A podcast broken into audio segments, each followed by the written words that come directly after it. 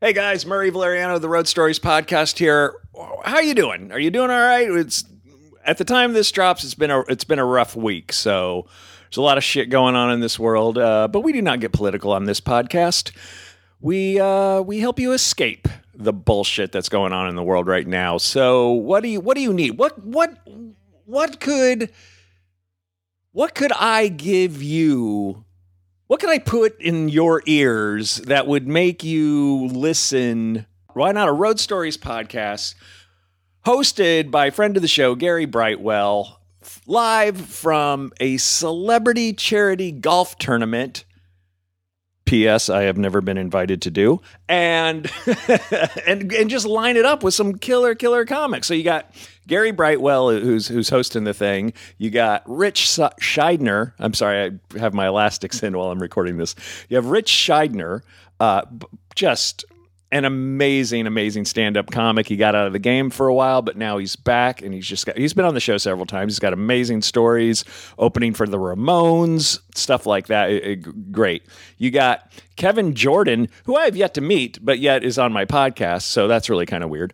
But uh, he's great. Uh, does a lot of military tours. Him and Gary talk about some military tours they done, and. Uh, who else we got? We got Don McMillan, the original nerd comedian long before my buddy Chris Hardwick made a gazillion dollars doing it. Don McMillan was the original nerd comic.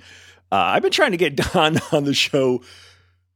No lie, four years. Four years I've been trying to get Don on the show. Gary makes one phone call. Boom. Sure, I'll be there and I'll do your celebrity golf tournament. P.S., which I have never been asked to do. Uh, so it was this was recorded when I was in New Mexico, and um, the reason I'm I'm I'm dropping it now is I, I saved it for two reasons.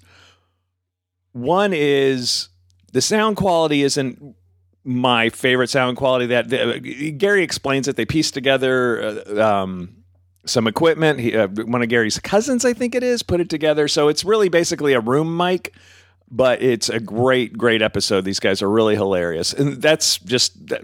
That is, I don't know, barely even a reason. The real reason is I wanted to pocket this podcast for when I was. I knew I was going to be slammed this past week. And I knew I wouldn't have time to record a podcast, so that's why I wanted to hold on to this one. And it was, uh, it was a very busy week for me. My son started kindergarten, so that took up a lot of my time. And I am back in Los Angeles with my son while my wife is out shooting two different movies, well, prepping one and shooting another one, and flying all over the states you don't want to be in, like New Mexico and Nebraska and Colorado. Oh, Colorado, you want to be. Colorado is beautiful.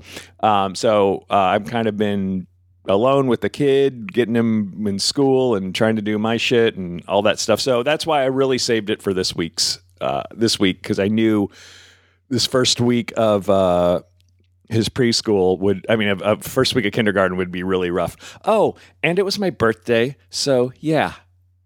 Maybe I didn't want to work on my birthday. Have you thought about that? By the way, thank you. Thank you to everybody who uh, wish me happy birthday on Facebook and Twitter and email. Uh, a, a lot of listeners, a lot of new listeners, a lot of old, old listeners who've been with me for a long time. Uh, thank you so much, you guys. I really appreciate it. That's one thing about Facebook, man. Facebook doesn't suck for one day out of the year. You're like, oh, look at all these people who wish me happy birthday. And then you try and figure out how many you actually know. You're like, oh, they're just doing that. So I will wish them a happy birthday on their birthday. I'm not that bitter. It was a great birthday. Uh, I surfed. Um, I went out to happy hour with some friends. I hung out with my son. It was it was it was a good birthday. It was a good birthday. My wife came home, so we've been getting to for the weekend. So I've been getting to hang out with the family a little bit. They're in the pool right now. I think she's probably a little pissed that I'm in here podcasting, but uh, I had to get this out. So there it is. Uh, this is a great episode. I'm really looking forward to you guys listening to it. Also, coming up this weekend, Saturday, if you're in the Palm Springs area, I will be on a panel at the Palm Springs Comic Con talking about podcasting, I believe. And I'm think I'm scheduled to do a live road stories from there. So I got to talk to those guys. I got to find some comics who want to go to Palm Springs. Uh, so I'm looking forward to that. Palm Springs Comic Con this Saturday. And then in October, I think it is, the LA Podfest is back. So I'm stoked. I got my Friday night slot like I usually do. Thank you, Dave Anthony. Uh, I haven't decided what I'm going to do for it yet. I got a good idea. I think it's what I wanted to do last year. Um, so, but I, am going to save that. So get tickets now. Let me know you're coming. If you're there, I'll, I usually hang out all weekend anyway um, because I love it. It's great. And it's great to meet the listeners. So uh, be sure to stop by and say hello. Uh, okay. I think that's it. So here we go. Uh, thank you so much to Gary Brightwell for doing this, putting this together. Uh, honestly, when I needed somebody to, to, to fill in for me as host, Gary was the first person to come to mind. We co hosted Billing Balls radio show together for like three years. We wrote on a t- couple TV shows for, oh man, like four or five years together. So Gary is a good guy, very funny comedian. Um, and I just thank you again, Gary, for doing this. And thank you guys for listening at Murray V on Twitter, Murray Valeriano, Murray Valeriano Comedy. I can't even say my own name. Why do I bitch out people who can't who can't say my name? I can't even say my own name. Let's try this again. At Murray V on Twitter, Murray Valeriano Comedy on Facebook, and Murray V Comedy on the Instagram. All right, guys, hit me up with any questions, any comments, any feedback. And as always, thank you so much for listening. You want to know about life on the road? It's booze, tacos, angry dwarfs, strippers waving guns, and fees, fights, cancel flights, running with the runs, and blacklists, bounce checks, great a bachelorette. Drunks in the front, making out through your set. And middle acts doing blow more, missing merch. And drive the rental car past another mega church. And juice keys, vagina fist, your cell phone is gone. One big law and order marathon. All right, hey, welcome to uh, Road Stories. Uh, I'm filling in for uh, Murray Valeriano. I'm Gary Brightwell, and uh, wow, we have really pieced together uh, sound equipment. I had to I had to make a phone call, and uh, a relative was able to, to get some microphones, and, and he's a, he's a he's a guru, and put it in my old computer, and oh my god. Anyways, but we're here, and we're, and we're at Phoenix, we're in Phoenix and we are uh, at the at a golf charity golf tournament with a lot of comics, and I was like, perfect place to do do a, a podcast. And uh, so, luckily, these guys were happy enough to come down to the room. Uh, Ritch Shydner, uh, who's uh, been on the show many times with Murray before, right? Yes. And in fact, you and I did uh, an episode. At his house. Yeah, right. yeah, exactly. And we also have uh, Don McMillan. Hello. I've never done Murray's show, and you don't look anything like Murray. I don't exactly. And uh, Kevin Jordan. Who, Yes, uh, I've never done Murray's show, but I'm doing it with Murray's cousin. That's, uh, Oh, that's true. That is very So nice. that's uh, we're in the bloodline. And this is fun because, like I said, I, I know everybody at different stages of my career in this thing. Like you and I go back, Ritch and I go back from the old Comedy Magic Club days. That's Right. Back when I started, I think I started in like '85, I want to say 85, Probably. 86 or something. You were headlining and and doing great stuff. Tonight Show, uh, you know, stuff like that. Don and I, we, we were. Uh, uh, The 90s is when we. yeah, we met up in San Francisco Right. area and, and doing shows up there. And Kevin and I have met doing uh, military shows. Yes, USO and uh, Comics on Duty and all that other stuff. Right, overseas, exactly. Going overseas. Yeah, exactly. In fact, you and I were like, we, uh, our tour that one time, we were like one of the first ones over uh, when the Iraq war started. Yeah, yeah. And We, yeah, what we is like the first comedy tour in after the war ended. Like we, we were staying in burnt out buildings. They didn't have any Wow. place for us to, si- to, Right, to, right. to live. So you guys are like Band of Brothers? Yeah, yeah. Yeah, yeah, yeah, Comedy just telling jokes. Yeah. That's a good name for a. Was, comedy. was it our tour where they gave us the flak jackets, but it didn't have the panel inside the jacket to stop the bullet? Yeah, it was, the, it was actually the, it was the flak jackets where you put them on and you would go into the base and and uh, all of a sudden every, every soldier was like, "Is that what they gave you? Yeah, That's yeah. not going to stop Oh, one, of the- anything." yeah, one, one of the tours they gave us, they did like there's a panel that goes inside the jacket, right. but they didn't have it. They ran out of panels, the but they made us wear the, the, you know, make it look like we are bulletproof, but Well, uh, through a scope, the sniper's gonna think, oh, he's got the petal on. yeah, shoot him in the head. Yeah. These guys would use these things. They would just kind of drape them over the side of the of the jeeps or whatever whatever things. They were like, well, if, if it's going to stop anything, maybe a little bit of something. But Wow. it was crazy. But yeah, Oh, oh, man, some of them are wild. Like we'd go what two and a half weeks before we could shower. that Right. kind of thing, you know. And So that's uh, almost a half a week longer than normally. Yeah, yeah, yeah, right. Okay. And then like, uh, so they made us bring toilet paper because they had, Your own toilet? yeah, yeah, right, like, uh, and like you go to a porta potty and it was like a bad game of Jenga going on in there because it was just crusting out the top. Well, that was the thing about that. I when we were over there, they were like, I was like, where are the restrooms? They go, porta potties out there, and I was Yeah. like, wow, I I can't do porta potties like this. And they go, that's all we have Yeah, here. That's it. That's it. That's Now all. I could now I could do a porta potty at a NASCAR event. It'd be no problem. Ah. After a week or so of that, it was like you know whatever. But we don't need big to have Yeah, some shit, those are pretty shit wild. stories, do we? You know. But uh, and like I said, Ritch and I uh, we started way back Comedy Magic Club. Uh, but you started at what what year? I started in 1977 in Washington D.C. There weren't any comedy clubs. There was uh, That's what yeah. That's yeah. I went to a coffee house. A friend of mine. I was in law school, and a friend of mine said, "You're funny," and I thought I was funny, so we needed a third opinion. we went to a, a coffee house, a place called Iguana Coffee House. Uh, like famous singers like Roberta Flack came in. There was a famous Washington D.C. coffee house, but it was just this talent night. You know, I followed a poet. I followed a, a poet. I still have the tape of it. really. The, the last line of the poet was, "Like a mango, we are ripe for the revolution." Wow. He was way behind on the revolution. This was 77. There was no revolution happening, but he was way ahead on mango. Nobody was talking mango in 77. He was a fruit visionary. But anyway, yeah, it was like I had little five minutes. I got I got one reaction. At one point, one guy just went, huh, that's it. That's it. like, and I remember talking to Seinfeld years later. He said, that's when I got my first reaction. like, you know, five minutes, silence. I got heckled. Two guys down front were playing chess. And one of them turned to me and he went, shh. I got shushed. That was my first heckle. Wow. But I tell you, man, I went back and I played that tape over and over again. Just kept rewinding, like, like rewind, huh, re- going to that huh, you know, just Right. that reaction. Do you remember what Like, the joke study- yeah, I do. What was the joke? The first joke I ever wrote that got a reaction, I said, uh, you can always tell who's going to win a wrestling match just by the introduction. In professional wrestling, will be in the far corner, in the orange trunks from Teaneck, New Jersey, at 187 pounds, Ed Arnold. His opponent from parts unknown, at 417 pounds, wearing a bumper from a 1955 Buick on his forehead, Haystacks Calhoun. Yeah. And it's the same way with high school wrestling. In 130 pound weight class from Oak Crest Regional High School, two time New Jersey State champion, two time Christmas tournament champion, undefeated senior captain Bob Siraki. His opponent from Pennsville High School, former student council treasurer. And That's a funny joke. yeah, and I was like, the, you know, and it's so funny. I mean, I didn't take any classes. You know, when we grow up being funny, we kind of know instinctively how to write a joke.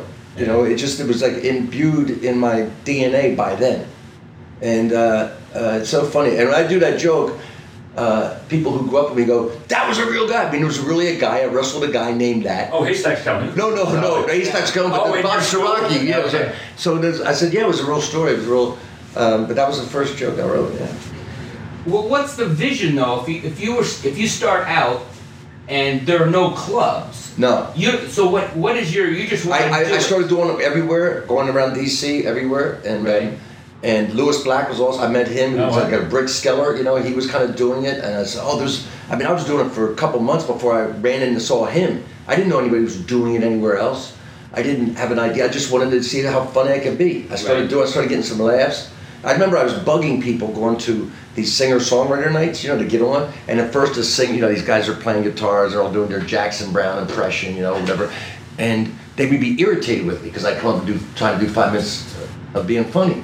But then I noticed sometimes I wouldn't go back to their place. I'd go to someplace else, and then I come back next week and go, "Hey, where were you last week, man? Yeah, we missed you." funny. oh And I said, "Oh, I'm starting to get funny," you know. Yeah. And um, you notice that, and then and then um, it was just I, I, a friend of, friend of mine had a band, and he played down in Georgetown at these bars like called the Jailhouse, these different bars, and I'd go there and, and a band break, I'd go on stage and try to be funny during a band break. Wow. And you know, in a band break in a bar back then, everybody's hitting like the guys like that's a chance to hit on the women. So I was like completely an irritant, man. I was gonna say. Yeah, the guys would heckle me. It'd just be a heckle fest. Now welcome to stage cock block. exactly. But it's so amazing though, like it's like I just had it in me. I you just, had- wanted to do it, I but just- there's but there's no vision of like okay, if I get There's no pet. if I get 20 minutes together, then I No. can get into this club because there was no club. No, there was no clubs. A, a club opened in the summer of '77 called El Brookman's. The guy started. He put a, a friend of mine comes up to me and she's got Washington Post classified ad. She goes, "This look at this ad." I said, anybody who wants to do comedy, come to this bar. And it was in Southeast Washington. And it was a little bar, and a guy, was a young uh, guy whose parents owned the bar. He started doing comedy, so I showed up. Kevin Rooney showed up. Ron Zimmerman, Wow. uh, uh, John Heyman. A lot of people who eventually had careers in comedy showed up. Of course, a lot of people who showed up but didn't, you know, continue doing it. But I showed up. Carrot Top. You know, you know Tom Rhodes. Yeah, yeah. I know Tom Rhodes. Tom Rhodes. Wow. He has a story. He'll tell you when he was like 12 years old. His uncle was doing comedy with us, and I can't remember his uncle's name because he just kind of faded out. Right. But he remembered coming to the club, and I was on stage. And Oh, you wow. walk in the door. The door was right by the stage. So he walks in with his dad to see his uncle, and he says, "I remember you like, hey, what's the kid doing?" And I started like making fun of the kid coming into the bar. And he remembered his first comedy show was seeing us do that there. Lewis Black and the rest of us were doing Wow. comedy, and and um, and then somebody said, and I thought we were all alone just doing this, right? And then a friend of mine, she goes, you know, there are guys like your age doing this up in New York City. I was like, what? She goes, yeah. And so she took me up to New York City, and um, there was a Catch a Rising Star, the comic strip in the improv, and it was a Saturday night. And uh, we couldn't get in the improv, we couldn't get in the catch, and we were at a comic strip. And I'm sitting there watching the show, you know how we are, right? Cocky. I'm going, yeah, I'm funnier than this guy. I'm funnier than this guy. And then the last guy comes on, and I go, oh, this guy's smoking it, man. He's got material. It was Jerry Seinfeld. It was Wow. young Jerry Seinfeld. you know, you could recognize Right. it then. He had a whole Yeah. routine about going to the, going to amusement parks. And, and I remember the one bit, and he, he, he I think he's doing it in his special, just on Netflix, is the helpless father and son bumper car team. and it was, Oh yeah, yeah. yeah, yeah, and it was Like like, you going know, backwards. and it was just like, a, okay. Where the attendant jumps on. And, Yeah, yeah, it has Yeah, to, right, right, right, yeah, exactly. right. yeah. So it was like, you know, it was just increments that I realized other people were doing it and sort of meet. And then a com- then a professional comedy club opened. The first paying club on the East Coast was in Washington D.C. It was called Garvin's, and it opened and started bringing guys from New York City and guys from L.A. Right. And it was, you know, and it was the it literally the first paying comedy club that brought in out of town acts. There were comedy scenes in Boston, in Philadelphia, in D.C., in Houston, in San Francisco. Do you remember what the pay was? They, they were paying. They were paying uh, in 1979. They opened in '79, Uh-huh. and the pay was uh, I think 250 a weekend for like four shows. At first, it was like three shows, then four shows or something like that. 250 a weekend, 300 bucks a weekend. Man. Pretty much the same they're getting now. Yeah, I was gonna say. But by then, Who's paying I was, that now? 'Cause I was I was I'm working as an opening act for a lot of bands and stuff. I I, Headliner. I, I moved Right. into doing that. You know, so I, my first opening act was opening up for the Ramones Oh wow! in in '78. Wow. Yeah. This guy, it was a place called the Child Imagine that crowd. Oh, I didn't. comedy. I, I, you know, I'm doing it. I'm just banging around doing stuff. And my buddy was a bartender there, and uh, there's this place was played live music. Springsteen played there in '72, and he had a contract up on the wall. You know, it was a bar. Yeah. Right? With a, had a stage and a seated about 100 people, whatever. And uh, and uh, my buddy told the club owner, who was a drinker, and I was a drinker, and he told us, "You're doing comedy." Said, "I'll pay you 50 bucks when I open up for this band I got coming next week." And I was like, you know. You know, somebody offered us fifty dollars. We're like, fifty dollars, Right, exactly. You're and uh, out. I show up the next week, and outside of the, is from New York City, the Ramones. Now I don't know anything about them, and I'm like kind of long hair. I got big painter overalls on, you know, and t-shirt. I'm in my post hippie stage in '78, and I go in, and every angry young man from the D.C. metropolitan area was there. you know, I've never seen shaved heads and mohawks, you know, and they're all like leathered, jet leathered up, you know. You could just feel the energy. yeah, And. I go back to the bar and the club and was like, they're gonna kill you, man. You are not making 15 minutes. And I was like, oh, I'm making 15 minutes. I mean, that $50. It's like a rodeo. Rodeo, I'm one till the buzzer goes, right? Uh, He went, he swear to God, he goes, I'll go double or nothing with you. You go, you go fif- five minutes. He's, I'll go five minutes. You just do five minutes, and I'll give you a hundred. If you don't do five, you don't get nothing. And I took, That was- I was that was a hundred, yeah. yeah, yeah. I'd had a couple of shots or whatever. Yes, yeah, I'm doing it. And I get up there, and, and it, it's not like you know you come out from behind the stage and you go, hey, you know, it's like walk through the crowd to get to the stage, and they, and they I don't know what they introduce. I don't even know if they introduce Right, me. right, right. You know what I mean? I don't even know. They just see me walking toward the stage. People just start going, hey, where are you going? they start yelling at me. I, they they start throwing beer on me. And they literally, they're, they're throwing beer on me in the club owner saw There was a tiny stage drum kit right behind me, the amps there, you know, they're like throwing beer. And he's like, he just starts waving money. All right, come in, asshole, get your money, come on. I left and I go back into the bar behind the, There's just a, a, a, a bar, you know, and a kitchen behind it. That was a dressing room, just a kitchen behind the bar. And I'm so mad to go a beer. And I go in there, and the Ramones was standing waiting to come out. And one of the Ramones looks at me and goes, "Cool act, man." like, like he got him so pissed off they threw beer at him. And then I did this. I put this in a book. I killed. Right, it was a story. Uh-huh. I put part of it in there. And this DC rock critic said, I was at that show. There was no opening act at that show. And I said, I don't care whether you think I was an opening act or not. That show. I was there to open up for the Ramones, and my buddy was there to witness it. And then he came back like a year ago. You know, I was thinking about it. There was a small disturbance in the front of the stage. I guess that's what I was. I was a small disturbance. Kevin, where'd you start? Uh, I started at the improv. My very first time was the improv in Hollywood. In uh, Melrose, the Melrose I Improv? I didn't think anybody What, started what, year, there. what year did you start there? Oh man, that had to be, let's see, 42, 82, I would say 84. Whoa, really? Yeah, so I, I was a cop. I was a police officer. I wasn't even thinking about comedy, you know. But a buddy of mine, a guy named Glenn Thomas, he was a singer-songwriter. And remember, the improv had a piano. That's right. Yeah. So what they would do is they would let him, because nobody wanted to go first. So they would let him come in and he would play songs on the piano. Like he would do a song to open the show. Uh, and so I would go with him and watch him sing a song. Like he was, he had just signed with Don Cornelius, but he didn't have a piano. So this was the only place he could try out his song. Soul Train Don Cornelius? So yeah, yeah, he Okay. got signed Yeah, yeah. by there Don Cornelius. Yeah. I don't know. yeah, that's what yeah. Soul Train. No, no, the, the guy did the weather at Fresno. Yeah. The weatherman from Fresno. Not Don Cornelius. Your other No, the painter. The You're- painter. And the guy, the house painter. The house painter, Don Pasadena. Your other girlfriend's cousin? Isn't that Don Yeah, Cornelius? yeah, yeah. It, it gets that joke. That Spielberg, yeah, that's Spielberg. Yeah, that joke. Yeah. Anyway, so he, uh, so he invites me down. We go on a Sunday night, and uh, you know, like this, like like like like Ritch said, you go somewhere and you're watching comedy. Oh, he ain't funny. He ain't funny. He ain't funny. But my buddy Glenn is laughing at everybody, and I'm like, ah, he ain't funny. He ain't funny. Cause it's open mic.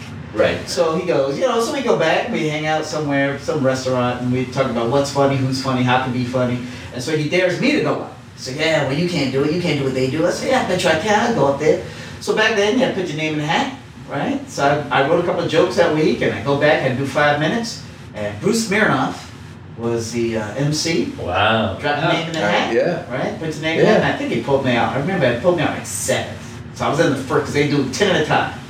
10, 10, Yeah, 10. yeah, yeah. They'll put 10 up, and then they bring out some regulars. 10 up, then the regulars. Huh. So I went like seventh. And I went up.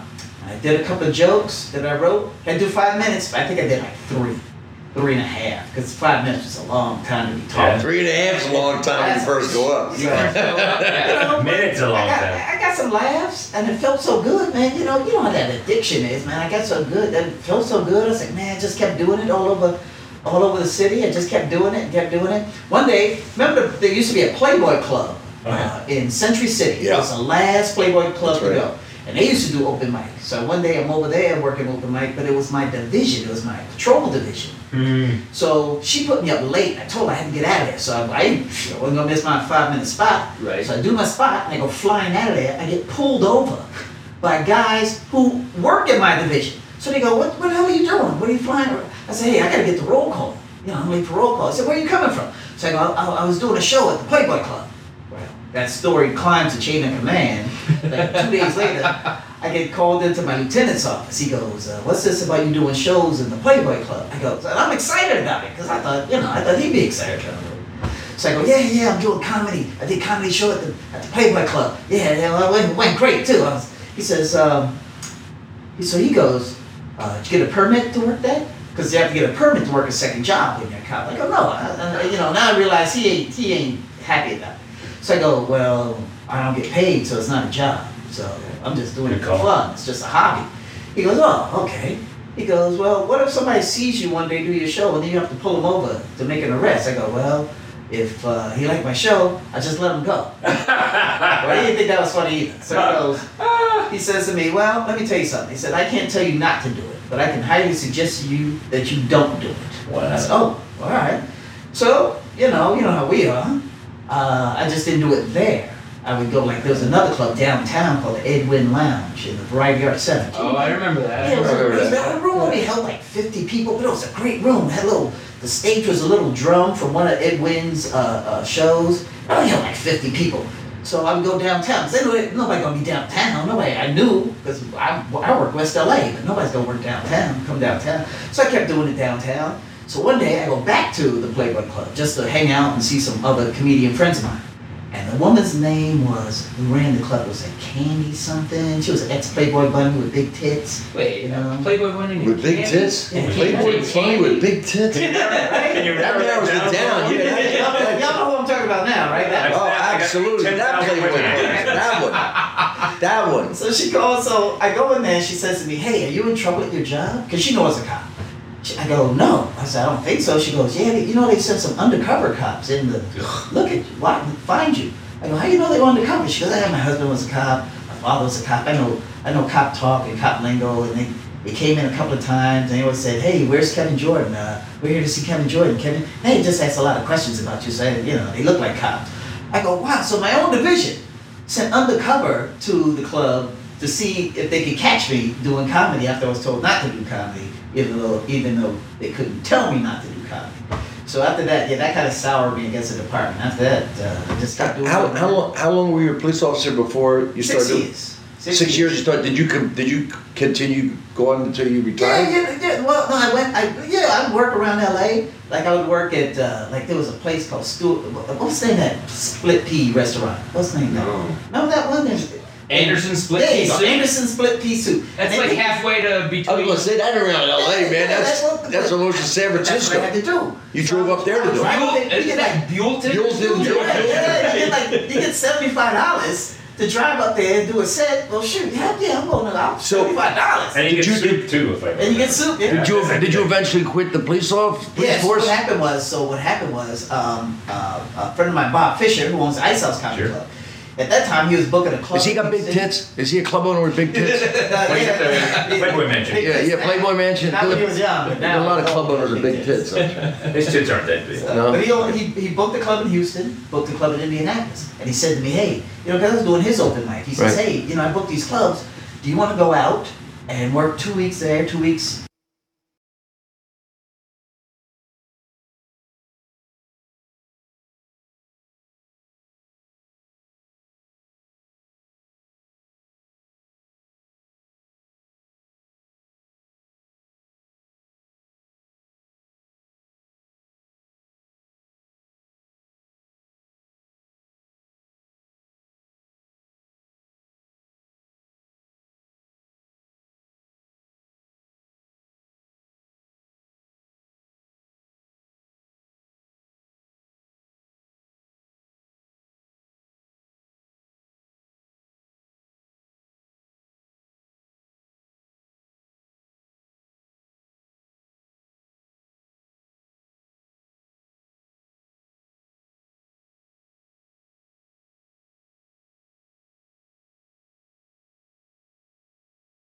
How many by then? So I was doing comedy maybe two years. Wow, that's really That's quick that's stage. that's that's when you got the bug, man.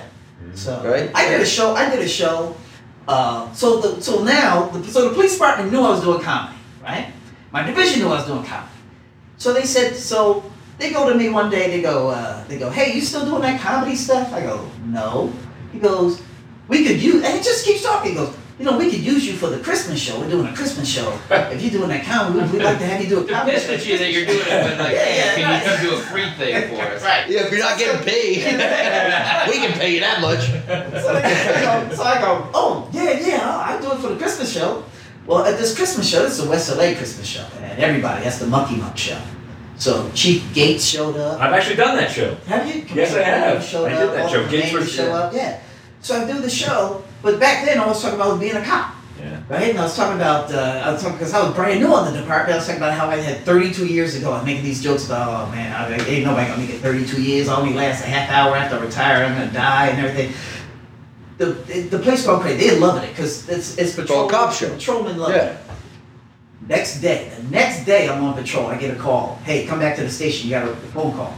I go, okay, so I go to the station, and I'm waiting, and it's Chief, it's Commander Wyndham calls me. I thought he was gonna say, "Hey, yeah, it's really nice show." Blah blah. He says to me, "You know, uh, we, me and, uh, and Chief Gates saw your show last night, and we wanted to tell you it's the worst show we've ever seen in my life. Listen, if you don't like it on this department, you turn that badge in and get the hell out of here. We don't need people like you on this job. You know, you're gonna be bad mouth this department, you get out of here, blah blah blah, yada yada yada. Like, oh, oh, okay. So, hey, he told me new asshole. so, so he takes So the paperwork goes through right. real quickly. Right. There's no red tape. Yeah, yeah. So that's the Christmas show, right? So I did the Christmas show. About three four months later, because now my department is like, you know, uh, Chief Gates didn't like the show, Chief Gates didn't like the show. So, I'm like, okay, yeah, y'all told me that. Y'all tell me that every day. Chief Gates, you better stop doing that comedy. Yeah, yeah, yeah. I told you to stop. Then I get a call. They go. I get a call at home. I remember I got a call at home. Hey, uh, don't come to the station today. You're uh, you're on loan to Hollywood Division. I go Hollywood Division. Wh- Why? Why's that? He says uh, they're having a uh, retirement party. They want you to do a show. I said, for real? I said, y'all don't like me doing the com- doing comedy, but you're sending me all over You're the getting city. gigs out Yeah, I'm getting gigs. at Every division. so, so, Getting booked by the cop. That's very funny. Don, where'd you you started in San Francisco? Yeah, I started at a place called Captain Cook's. I think that one got unplugged. He started a place called Pull it Captain out of the bottom and put it back in. Oh no, I think you just hit the mute button. There we go. There we go. I muted Yeah. myself. I didn't want to hear me. That's okay. Back in business. Yeah, we're back. I uh, I- there was a, a restaurant, a seafood restaurant up top, and they had a like a bar downstairs, and they did an open mic zone. What year was this? It was 1986, and uh, the San Francisco scene was great, but, but this was South Bay, San Jose, that was the Right. same thing. So uh, remember Tree? Tree was one of the guys. oh yeah, I remember. Yeah. John Tree, I remember Tree. Tree was one of the. Dress up I still talk to him all the time. leather and yeah, Yeah. yeah. I And he's remember the Tree. Bald sweetest head, guy. shaved bald head. Yeah. You, you know when when, I, when that band came out, Midnight Oil, with that lead singer? That's who I thought of. Tree. Oh, yeah, remember that? that Remember that band. band? No, you But remember. Tree was the big star. You know, how you have big star open micers, Right. like the open micers that Yeah. are still open micers, but when they walk in, everybody goes, "Oh, Tree's here. Tree's gonna go up." Because Tree was the Open star. micer swagger. Isn't that right? And we were, we were like fourth on the list, you know. Oh, Tree's here. They're gonna bump me. You know. In the land of the half joke, the premise shall be king. But you were you were working as an engineer, right? Yeah, I was working as an engineer, and uh, uh, in, in typical engineering fashion, actually, it was at Rooster T. Feathers, Why Ah. a comedy show.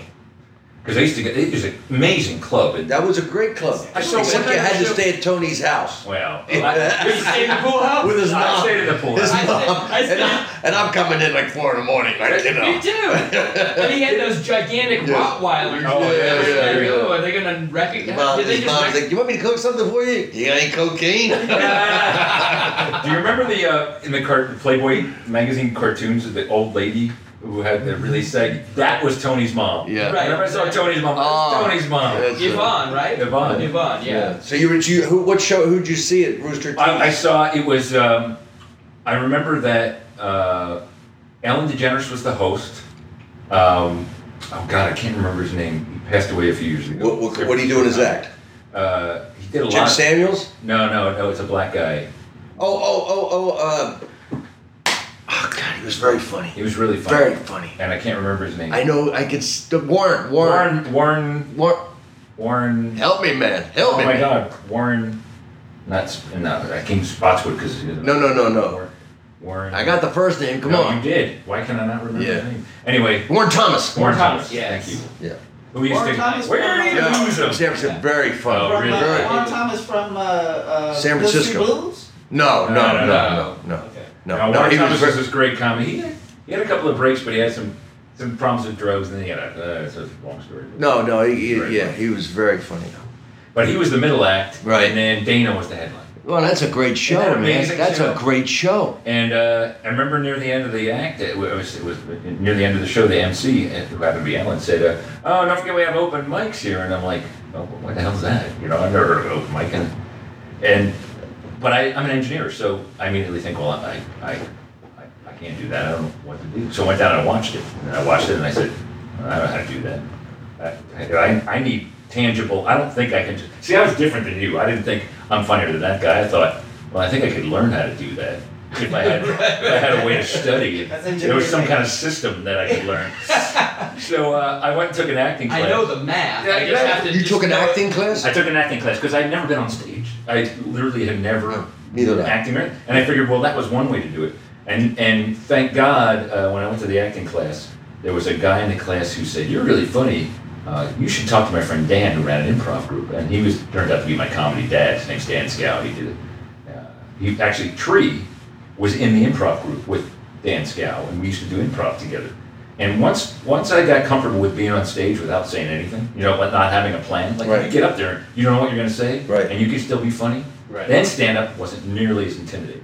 So, but your first jokes, I mean, did you did you study how to write jokes, or did you just watch other comics and then just? Yeah, I watched. I kind of watched and learned, and I knew the rhythm and the pattern and all that stuff. And then I and I just, you know, I, I, I didn't ever take a comedy class, but it turns out when I look back on it, I did exactly what they teach you, which is talk about yourself first. You know, when you go to comedy Right. class, they go talk about how you look. So I would open up with a bit saying I look like a good-looking Russian woman. Remember that bit? Yeah, you had the babushka. I had a babushka and I did a few characters and uh, my fa- I have the tape. It's funny that you have the tape of your first one. I have the tape the first time I, I went on, and uh, the improv group at all knew what I was doing, so they all showed up and they were all really supportive. So the crowd was way on my side.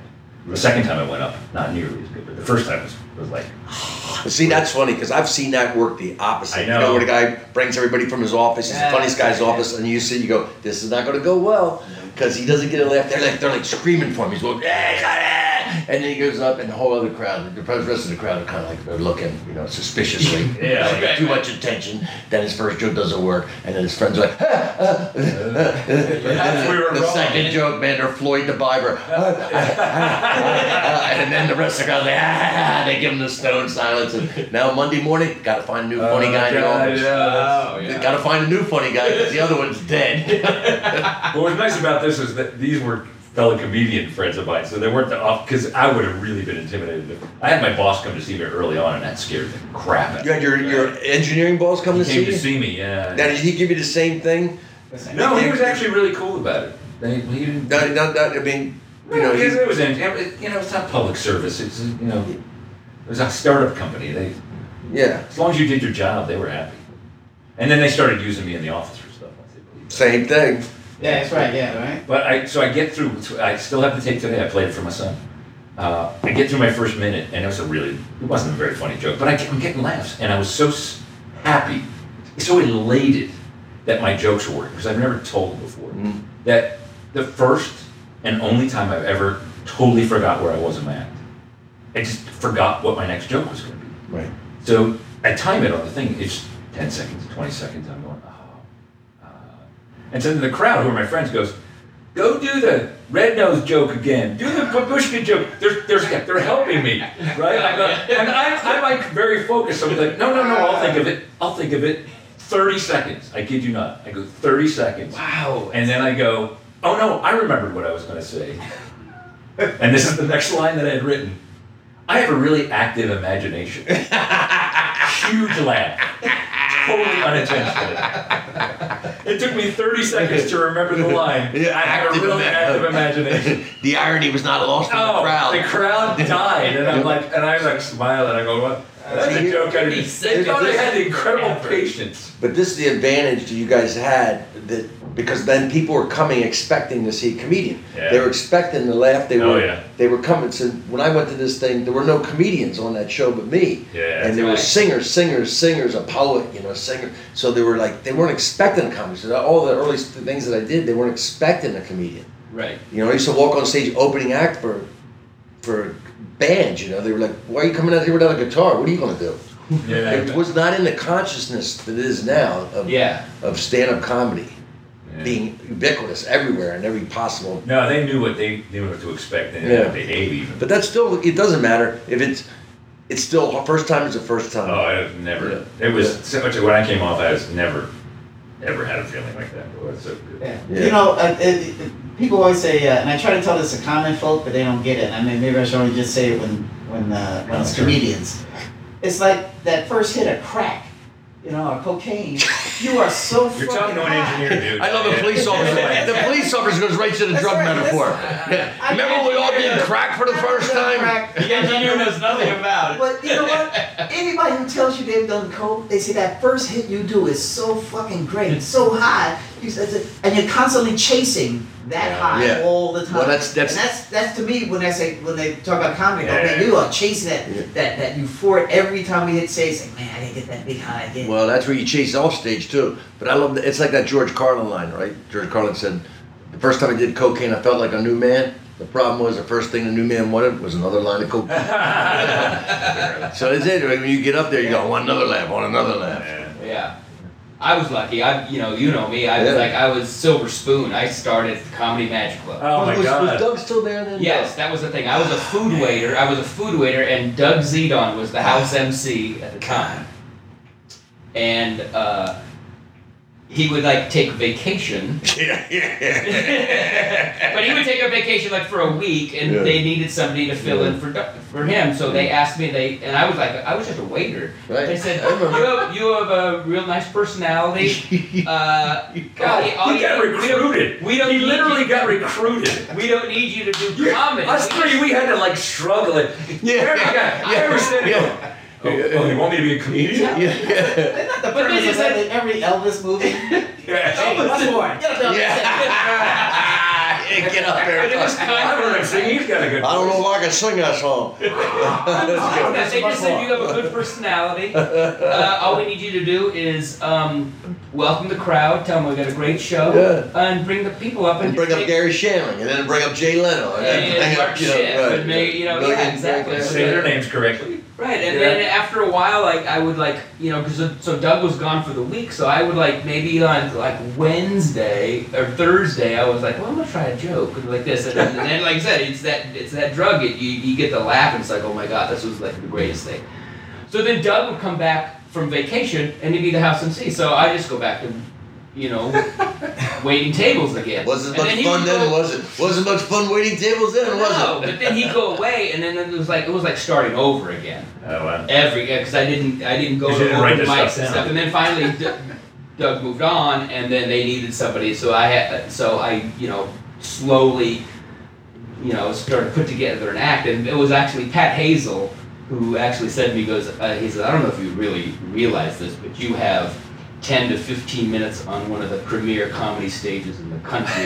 you need to really get more serious about this and start writing things. And I was like, oh, okay, okay. He says, because you know how to do it. So yeah, so I, but I was able to watch everybody. You know, Well, that's a big you advantage. would come in, Big Elayne advantage. Boosler would come in. Big advantage. you know, uh, Jeff Cesario, Seinfeld. Yeah. You know, you know, you work a week with Seinfeld. That that, that was insane. Yeah, you know, I'm when you look back at it now, Ritch will appreciate this, but I worked Scarpati's clubs. So. I don't know.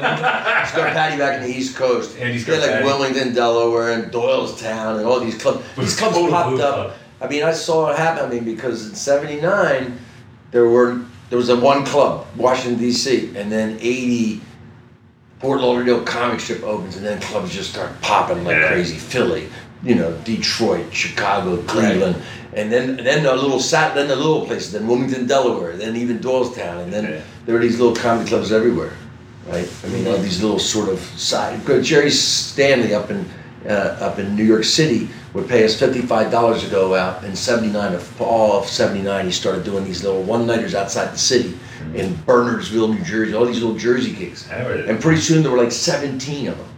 So you started being able to go out and make fifty-five dollars, which was huge. I mean, my rent in New York City then was one hundred and ten a month. Wow. So you know, a couple of those, my rent's paid. No, I know. He, he was. No, he was it's shocking. I know. I know. It's A- shocking. Adam, who's, who's doing Yeah, all the right. sound and stuff for us, he Right. just moved he back to Yeah. Phoenix from Yeah. New York. I had a Yeah. 220 square foot apartment for 1200 a month. Yeah, yeah, I know, I know, I know, I know. But but mine came with running rats, and uh, Uh. and, and it was it was a it was a different time down in the village, down in East Village. It was I was down in Alphabet City, and it was it was you know I put my car in the street, man. The thing was taken apart in days. Wow. it was it was wild down there. So it was it was a different time, but. You know the, the the the club thing exploded in the early '80s. When you go, I remember one time Bill Hicks and I went out. We left. They said you got a gig up in in uh, uh, Oklahoma. It's a place called Jokers, and then you go to Tulsa. It was another Jokers. Yeah. And after that, they go go to Amarillo. Then then go to Beaumont, and then go to. It was like all these clubs just popping up. You go- Right. And we went out for two weeks and ended up out for eight weeks, just opening new clubs. Wow. Just go, go to this next new club. There's a there's a there's a club here. You know, there's a club in Lubbock. Go to this one. you know. Right. And they were opening up like crazy, and, and you know.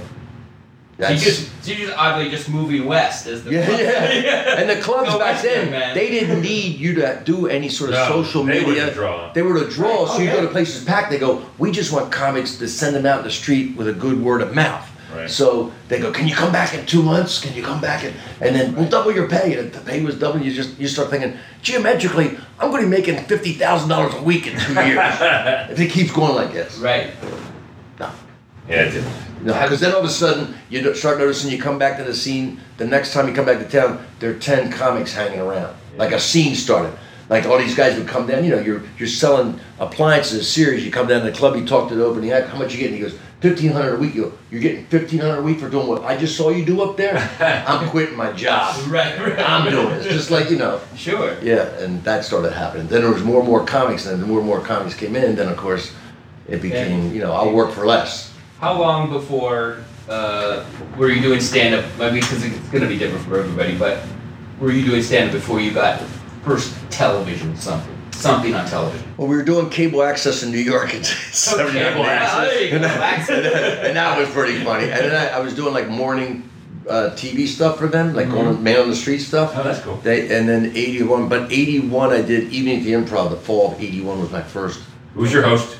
Uh, you know what? It was um, uh, Shelley Berman. Shelley Berman. Oh, that's a cool one. So it was um, fall of '81 was the first one, and then uh, then I came out and moved in '82. My first wife and I moved out to LA in '82, Right. early '82, and then I started doing like Merv Griffin, and then '84 did my first Tonight Show, then Letterman, and then wow. you know you then they started doing. They they actually had at one point the late '80s, like '88, '89. I did American Bandstand. I mean, remember everybody was doing stand up on every show. Yeah. They go, Right, let's yeah. try it. Yeah, yeah. Stand up's great. And it was the worst. There was, I think, me, and then I think Blake Clark might have done it next. Right. One, of, I think three. That Sfarin ended at three. I mean, I literally come out. They go, Dick Clark's up there, that plastic uh, acrylic stand he had, and they t- finish a dance. And these kids all stop dancing. and Dick Clark goes, "All right, we have a very funny man here." And he introduced me. I come out. I start talking. I get no reaction for two jokes. They're just like panting, looking at me. Like, you know, they're 17, 18 years old. Sure. So he goes, stop, stop, stop, Ritch, stop, stop. He looks at them. He goes, kids. He goes, listen, this man is a very funny man. When he talks, you laugh. Well, they took it literally. So I started talking like, ha! I go, no, not the setup. and they're, and they're, they're laughing disjointed all the way through. So I'm getting laughs through the setup and in the punchline. I have no timing. I'm doing a reggae version of my act and uh, and and it was just a terrible, horrible thing. Like, come on. But they were, you know, everybody. Solid Gold was doing. They were doing comedians on Solid Gold. I did that show, and then of course all the other strip remember shows. Don. Kirshner's rock concert. Man, I was just gonna say Yeah, that. Yeah, but that was back in the seventies. Ace Those Trucking guys, Company and yeah, those guys did it on Midnight Special and Yeah, Don yeah, Koster. really special icon. Those guys would do it. You know, you'd you'd see, you know, Kip Addotta, or you'd see those Yeah, guys Kip, back in the seventies, right? Right. Yeah, but but the was. eighties, man, everybody was like putting comics into something. We were valuable then. Yeah. exactly. How long before Dawn? Before you did like, television? Uh, geez, I think. I think Star Search was my first television. No, really. Yeah. What year was that? I won in '93. That's your first television Yeah. was doing Star Search. Yeah. Who were the sort of people you went up against? Do you remember anybody? Uh, how many? Yeah. How many uh, rounds did you have to go through? I timed it. I did the minimum amount of wins to get to the finals. uh, I don't know if you remember this. They had this weird format where they had two halves of the season, which were like ten weeks and ten weeks. And whoever had the most wins in the first ten weeks made one was one of the semifinalists, and whoever had most wins in the second ten weeks was the other semifinalist. So I made the semifinals in my ten week pan by only winning twice because nobody else won twice. So I moved to the semifinals having only won twice. And I beat Dennis Regan, who I'm now good friends with. And I didn't see him for 20 years. And I'm like, I see him, he goes, you know, Dennis, he's like, Don, I'll never forget you. he started my comedy trajectory immediately downward. Uh, and and uh, he reminded me that when I got four stars, and uh, he was a really we, got along well. I got four stars, and then they said Dennis Regan gets three half stars, and he goes like this, just and it looks like he hits me in the ball, so I go like this, so he goes looks like I was really mad. He goes, I always want to apologize for that. I went, I didn't even notice it, buddy. But uh, I beat Dennis Regan, and I forget the other guy I beat, and then um, Harland Harland uh, Williams Williams. beat me, but he's so odd that he immediately lost to the to the next comic. Well, you came back in the second round, and then you So come I came back to yeah, then I came back to the semifinals and I beat Lester Barrie, who was a black comic from LA, and I then I beat Keith, Keith Robinson, who was a black comic from uh, Philadelphia. I remember both. So I beat guys. two black guys, and they were both um, they were both uh, managed by um, oh god, what's his name? He's still around. I can blank on his name, but he was with them, and, and when I defeated his second client, he looks at me, and goes, Don McMillan, Great White Hope. Well, it's when- so I worked with you after you won Star Yeah, Star. right afterwards. We worked at in Hawaii. That's and right. tell him the line. Oh man, every time just cracked me. I, I was on the floor. He told me. Tell him the line of what of what your girlfriend. Oh, you. this was the sad, the saddest thing about. Uh, I had just broken up with a girl right before I went Star Search, like two months before I went Star Search, who I was in love with. I was like ready to marry this girl, and she broke up with me and just crushed my heart. Just crushed my heart. So uh, I get a call after I get home from Star Search from Trish. Right. And I go, she goes, Don. I go, yeah. She goes, Hey, it's Trish. How you doing? I'm great. And within 10 seconds, I heard you want Star Search. Yeah, yeah, yeah. Yeah, I'm starting a business. And I was wondering if you want Swear to God. Swear to God. Could not make this up. Could not make this up. So that week on stage, I was at the punchline that week. It, it just shocked me that I talked about it on stage. Every night I go, so I told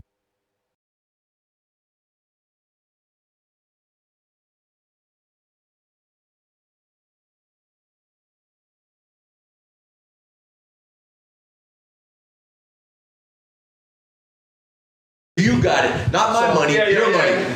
So that by the end of the week, the line I had come up with, I said, uh, because the crowd always wanted to know what I wanted to do, so I had to come up with an end. After a week, I didn't know what to do. So uh, I said, uh, well, I called her back and I said, you know, I have the money, but I'm afraid it wants to see other people. and I finally had the end of that bit, but it took me a week to. to Yeah, it was worth it. Yeah.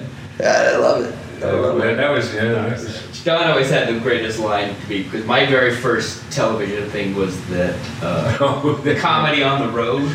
Oh, that John listen, Steiner. I gotta say, that's when they're dragging the lake. But then they go like, we've had every comic in LA and New York and all. They go, let's go out there and drag the lake and find. Where did they go take you at? Where were you? I did it in San Diego. Yeah, they made you go down to San Diego. Oh, wait, no, San Diego at the Comedy Isle or whatever it yeah, was. I remember that the comedy hour. But, that was, but that was my very No, I first. Got you. I got you. I I, got would you. use it- and I would use it as a, as a credit, and Don was working with Don. Don says, "That's that's not a credit, that's a debit." it's like, That's like well, they go, everybody got they hurt go, me. they go, we go. Do we know there's comics out there who don't have the bus fare to get to New York or LA? Let's go find them. Right, exactly. But it's like, that's, a, that's a debit. It's like, why do you gotta hurt me? Hurt you. Yeah, yeah. You don't want to. You don't. That's funny. That was so funny when you said who, who was your first show when you saw when you went to Rooster Teeth. My very first comedy show that I sat in was in there was a wasn't there a comedy stop or a, something in uh, or a laugh stop or something Laugh Stop in- in Palm Springs. Oh, Yeah, for a little while. Yeah. Yeah, I saw. Uh, What year? I always got to know the year. well, I don't, I don't remember what year. It has to be. I want to say it's probably '79, maybe. 79, 70. I was like underage, but I somehow got in. Whatever, and I saw uh, Daily Pike Yeah. and yeah. Jack Marion. Wow. Jack There's a couple of '70s comics. Yeah. Absolutely.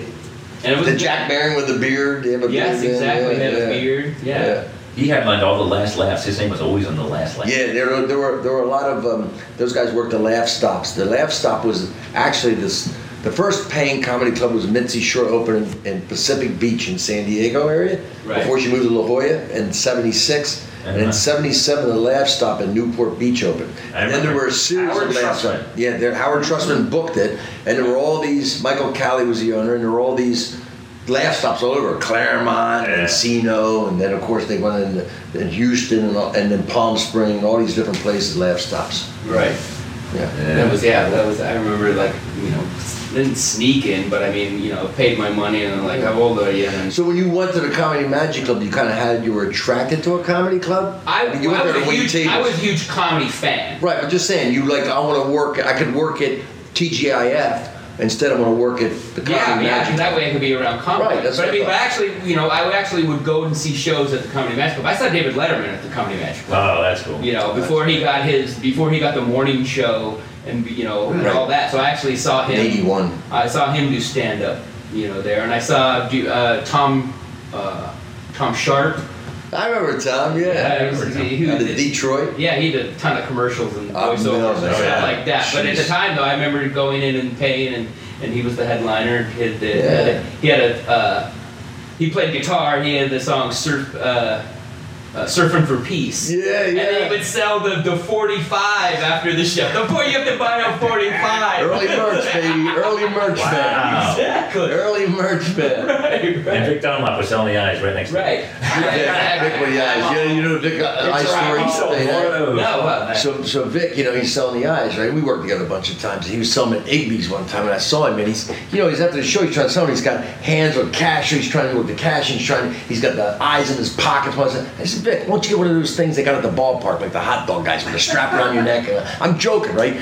The next week I see him, right? He's, hey, Ritch, look what I got. He's got the strap, right? I like, he got one, Right, right now he's got like, he's just winging them out. And so, so he goes, he goes, I said, that's great, Vic. He said, yeah, but I got in trouble, man. He said, I got my ass in the air. I go, what happened? He goes, well, he said, I was in the club and I'm working, and um, and somebody goes out, you gonna sell those stupid eyeballs again tonight? He said, let me tell you something, those eyeballs, my friend. I made eighty thousand dollars last year selling those eyeballs, and there was a guy from the IRS in the audience. Um, that got audited. Oh, he used to drive down to Mexico, man, and get them for like five cents a piece for these two like crazy eyeballs. And you know, just load up his trunk and come up, and he was selling for five bucks a pair. Yeah, oh, yeah. And uh, you know, But he he was, his last 10 minutes was the whole. oh yeah, he did all those, he did all the jokes, he then fed right into him. Yeah, he so he gave you all the jokes to go. Right, with- right, with- right. Right. Driving in the car, pull up alongside somebody, turn, look Yeah, at him. brilliant. Yeah, He yeah. said he had had 10, 15 minutes Yeah. just on the eyes, Yeah. and then he says, I'm sure your guys are out there thinking, where can I get a set? And oh, then he would yeah. put that thing around his neck that Yeah, you told him right, about. right. And the guy who, who was sort of like the, I mean, Jackie Martlings did, in the East Coast did merch from the beginning back in 79, 80. But the guy, James Gregory in this. Oh, yeah, he, Oh, he was unbelievable. And I remember going in his office, he had an office right there in the Punchline in Sandy Springs, where the Punchline Comedy Club was, a little complex there. He had an office upstairs. And I remember going up there one time, and this is pre computer, you know, early 80s. He's got file cabinets because he was doing mailing cards and all. You know, he put out cards on the table. I never see anybody do it on his shows. And he had a mailing list and he had a catalog and a catalog, man. James Gregory on one. You know, he had his his his phrase was "There ought to be a law," or you know, something Right, like that. right. And he had that on tire gauges and rain hats. you know, what I mean, not only just the cassettes and the and the videotapes, he was selling everything, man. He- And he says, "I send out a mailer at Christmas time for a catalog, catalog, comic catalog for merch, man." I see kids going, oh, James Gregory catalog's here. but you know, then then it was like an added thing, and not everybody did it because we are getting paid so much money. I didn't feel the need, you know. But now people don't get paid that much money. The comics, Oh. especially the middles and the openers, they feel like they gotta sell something just to pay their get their Yeah, yeah. gas Oh, or their, definitely. their travel to where they are because they're not making any money. Yeah, but it was like a flea market after the show. Oh my God! It's oh my God! When it got, it got that point, it got that point exactly. I'd see guys set up. I go, man, what are you, what are you doing here, man? It's like an emporium. You gonna start offering dentistry too? What are you doing? I got, I got, a, I got a five dollar colonoscopy, and I got a funnel and a flashlight. I can check it out for you. Uh, Oh my god, it's just so. now, yeah, Kevin and I uh, worked at Last Laughs a bunch of times. Yeah, man. They had, what, they had five clubs at one time. And they had that two in downtown San Jose that were like three blocks from each other for a while, Yeah. which was bizarre. Yeah, well, they didn't want to lose the location because the, the new location, they had just opened that big kind of entertainment mall. Oh, that's and right. they got their foot in there, but they didn't want to give up the old Yeah. uh, spot. So yeah, the, the, the clubs were like three blocks from each other. Yeah. You know, but they were great clubs. And they and they shared condos for a while. Yeah, they would be. Uh, we'd go in there on a Monday night. They were Monday through Sunday. That's right. And uh, you'd go in on Monday night. There'd be 250 people. That Packed. room would be packed. Four paid admissions. Yeah. Four people. When they started, They when were that the first first ones when that they did started the start- papering. Yeah. Well, they were the first ones I knew who had a room, and you, you might have seen it. They had a room during the day where they would ha- hire like six 20 year olds to go through the phone book and call every single They started doing it. Yeah. Well, what year was, what, ones what that year was this? Late 80s, early 90s? That was uh, late 80s, early 90s. Yeah, they started papering our rooms then. Then we knew it was over. Then it was over, man. Because then you had those audiences that had no attention Oh, span. they were terrible. There's nothing like a cover charge to put an attention span on somebody. Yeah. Yeah. And then they're like, they'll talk to their friend or watch you. They don't care. They're paying two bucks for beer here. They pay two bucks for beer down the street. Doesn't matter. Right. You know? and so that, Right. that's when I really started going, getting into trouble. It's like they say, you get what you pay for it. You can get I free comedy. That's Well, what- remember when when uh, when we were featuring, right? The money when you were headlining, uh, Ritch, the money was great. Like, I remember I was getting I was getting a thousand a feature at the To feature, yeah, for a club, while, yeah. fifteen hundred to go to Cincinnati, fifteen hundred to go to Cincinnati, and the headliners would get like four grand, five grand. This was just a club. And I go, damn! As soon as I become a headliner, man, I don't have to work once a month. This is great. I don't have to, I barely have to I work once every six months. That's how good the money was. Man, as soon as I turned headliner, the bottom fell out. It was Yeah. like twelve hundred a week, fifteen hundred, no air. What, hey, what happened to the rental car? I don't know about rental car. Yeah. Everything left. Even the one waitress who would fuck all the comics, even she left. Everything. That's very It was funny. over. You, you see, it, it, because it, comics again, ages already started undercutting everybody. I saw so there was a show called uh, uh, I think it was called uh, Sunday Funnies or something. It was it was on Fox. It was a prime time. Remember they had like their their their, their, their comic strip live and Saturday night Oh, late right, right, night. right. There were all these late night shows and strip shows like you know Caroline's or whatever. But Fox when they first started, Fox Network on Sunday started a prime time show of comedy, stand up comedy.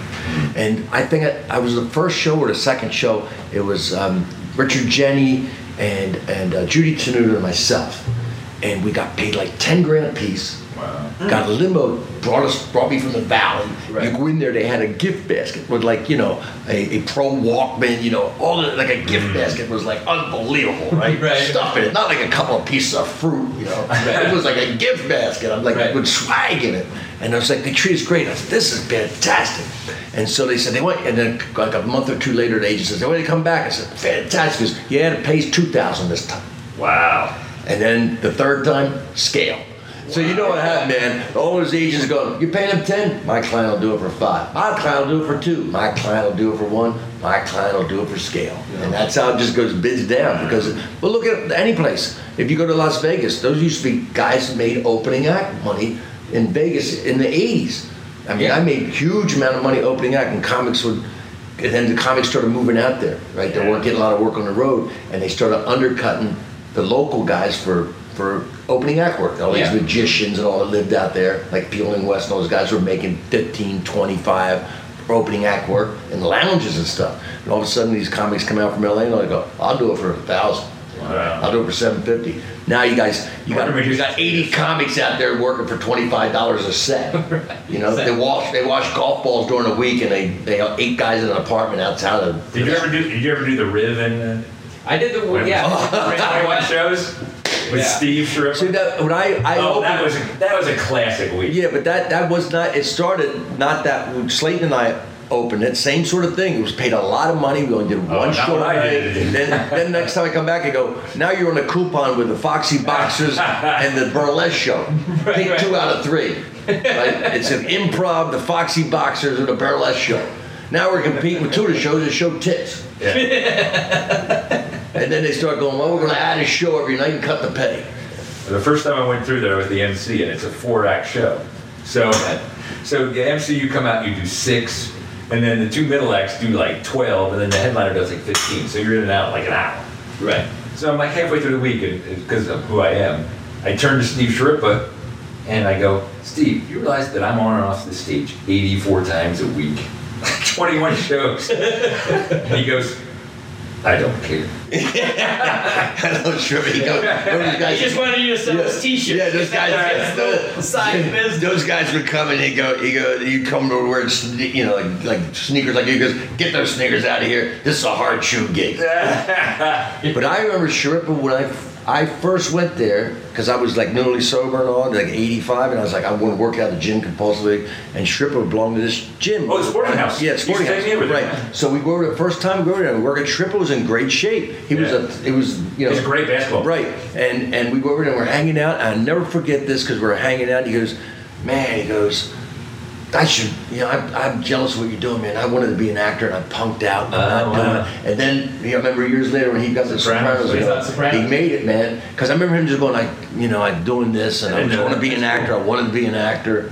And, He was uh, like, he's the classic guy though. That once you got to know him, he was a sweet guy. oh, he's a great guy. when you first meet him, he Great was guy. hard he never. Yeah. I, I I never saw that side of him. I hung out from Oh, the beginning. man. I know all these other guys. They my- he scared the shit out of me. Yeah. This is my favorite Steve Schirripa story. Yeah. This is absolutely true. I am not making any part of this up.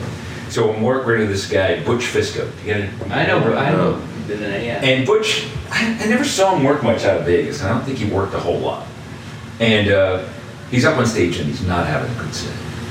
And you know, we're in the back of the room. Steve Right. always stood by that thing about by the door. Yeah. Thing by the door because he sat. And he goes, uh, "See, Butch is eating up up there. Watch when he comes off stage. He won't get in there. He's gonna go come off. He won't come down this way. He's gonna go over in that corner. Watch. Watch. Sure enough, Butch goes, instead of coming where everybody else does, he goes off into the corner to just sit down. and Steve goes, watch this, come with me.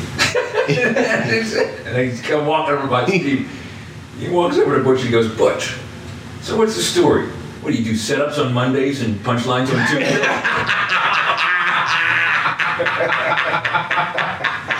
Great, it was the funniest thing that another comic And it was, that was That's like my funny. favorite story. And I'm That's like, oh god, that's funny, Sure. And Butch is like, oh, I'm sorry. My Schirripa story was I uh, I never worked uh, for him before, uh, but uh, Jeff Dunham was uh, a good friend with him. So when we were in Ve- working in Vegas, we went to have lunch with him and Steve. Uh, we were just at the cafe in the Riviera, and Schirripa picked up the, the tab.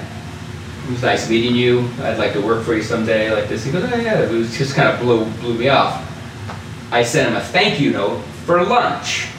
And all of a sudden, I get uh, a phone call like two weeks later from Jeff Genesis. "What did you do to Steve Schirripa?"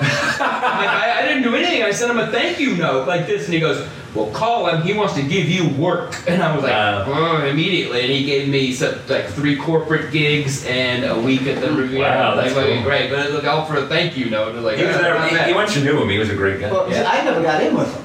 you No? know? And here's what I did. I sent him a videotape with my press kit inside a. It was right after Thanksgiving, and I sent it to him in a big purple uh, present box. I sent it FedEx, and it looked like a present.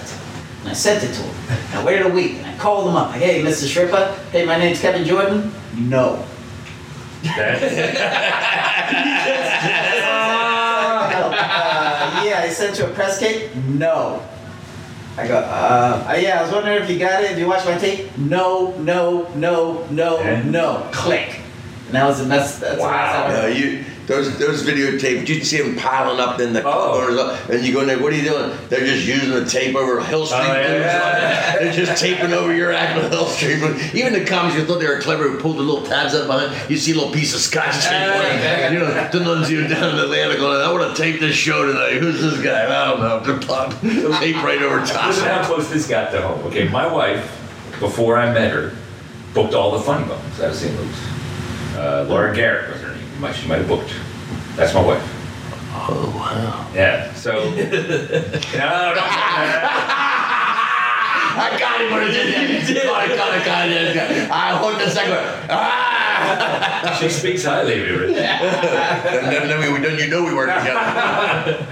Anyway, so. Uh, I never, didn't I her. never She liked moved- that. I never- She, she, she moved to LA, worked for William Morrison, Yeah. she worked for Rick Rogers, and that's why I met her when she worked Yeah. working. And um, so then later, it- we're dating and we're married, and, and I decided to book St. Louis because her family's there. And I didn't really know anybody, anybody at the Funny Bone. Right. So we called over, and Laura goes, Oh, I know Dave Carlo. And, and- and- so I get to be friends with Dave Carlo. because I've played it a couple times. And um, I was talking to Dave Carlo one day. and go, you know, I sent you guys a tape back when Laura was was the uh, uh, you know the booker, Right. And she claims that she never saw it. And Dave goes, No, I think got it. I think I remember handing it to her. he remembered that. So he go, Do you do you have it? Because my wife says, No, we never got a tape for you. Never. No, I would I would have hired you right away. She finds the letter and the tape that I sent. Dear Laura, my name's Don McMillan. I would very much like to work for you. and I, so she comes into the club and Dave goes, Hey Laura, uh, I gave this to you back in 1989. I think you might have misplaced it. Ah, that's great. That's great. a letter to my wife who I didn't know it was going to be white. Did you buy some flowers to make up for it? No. Okay. All right, man. Yeah, Uh, all right, great. We gotta get out, but it's like uh, let's do the plugs. Uh, Don, Oh God, people that was want to know. I'm going to come up with a better story than that if I know where they am. Ah, it's, That's it's a, that's a shitty closer. Come on, somebody can top that. Uh, do you have anything you want to plug? Uh, just my website, technicallyfunny.com. I do mostly corporates, and that's how I book them through my website. So. It's really good. Don, if you haven't seen Don's act, if you find it, it's great. He does like a PowerPoint stuff. It's just amazing. It's It sounds really boring, but It does sound It's boring, but very it's actually very, very funny. I've seen It's it. very It's very clever, funny. and oh my a lot of graphs and charts that you wouldn't normally see in a PowerPoint presentation. Right, exactly. And Kevin, any? Matter of fact, my, my son works for a software company, and he goes, hey, you know what, think about using entertainment for our next conference. I go, really? He goes, yeah, we're thinking about a comic. I go, really? He goes, yeah. Hey, how did I get hold of Don McMillan? Well, if it was a cop conference. All right, Gary, don't pl- give me my plug. I gotta go. Yeah, yeah, yeah. Your, Yeah. your, uh, your new book, uh, Kicking Through I gotta the go right to it, man. All right, Kicking Through the Ashes. Right. Where do they find it? On Amazon. Amazon. Yeah, get a Kindle or get a hard copy. It's great. Or you can, Right. or send me an email to rshides at AOL.com and I'll send you an autographed copy. Always great. Again, Uh, I got a book on Amazon also called When the Streetlights Came On. Uh, Kevin Jordan. It's a great book. It'll take you back. It'll, it's hilarious about all the days back in the day when you used to use an, a wire hanger as an antenna and a phone book as, as a booster seat. So that's it. Uh, all that All right, cool. And like I said, I'm uh, at uh, at Gary underscore Brightwell. Uh, if you want to, and uh, I, I'm going to, I'm doing some overseas stuff coming up, and I'm going to be in Billy, uh, Billings, Montana.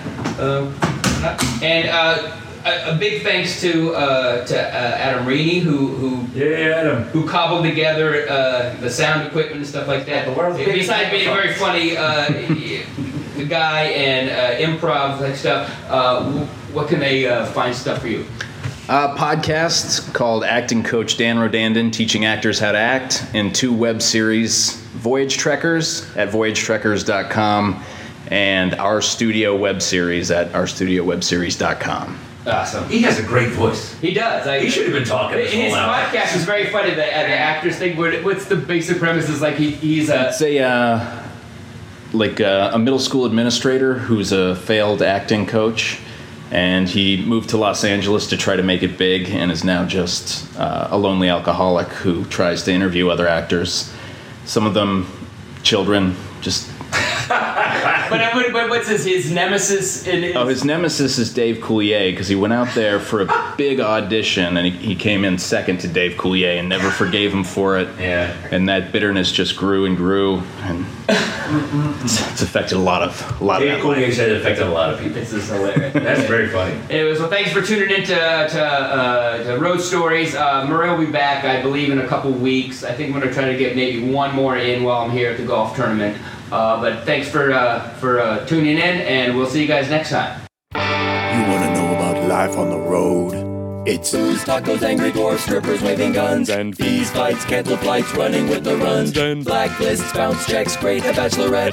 Drunks in the front, making out through your set, and middle acts doing blow more, missing merch. And drive the rental car past another mega church, and juice keys, vagina fist, your cell phone is gone. One big law and order marathon.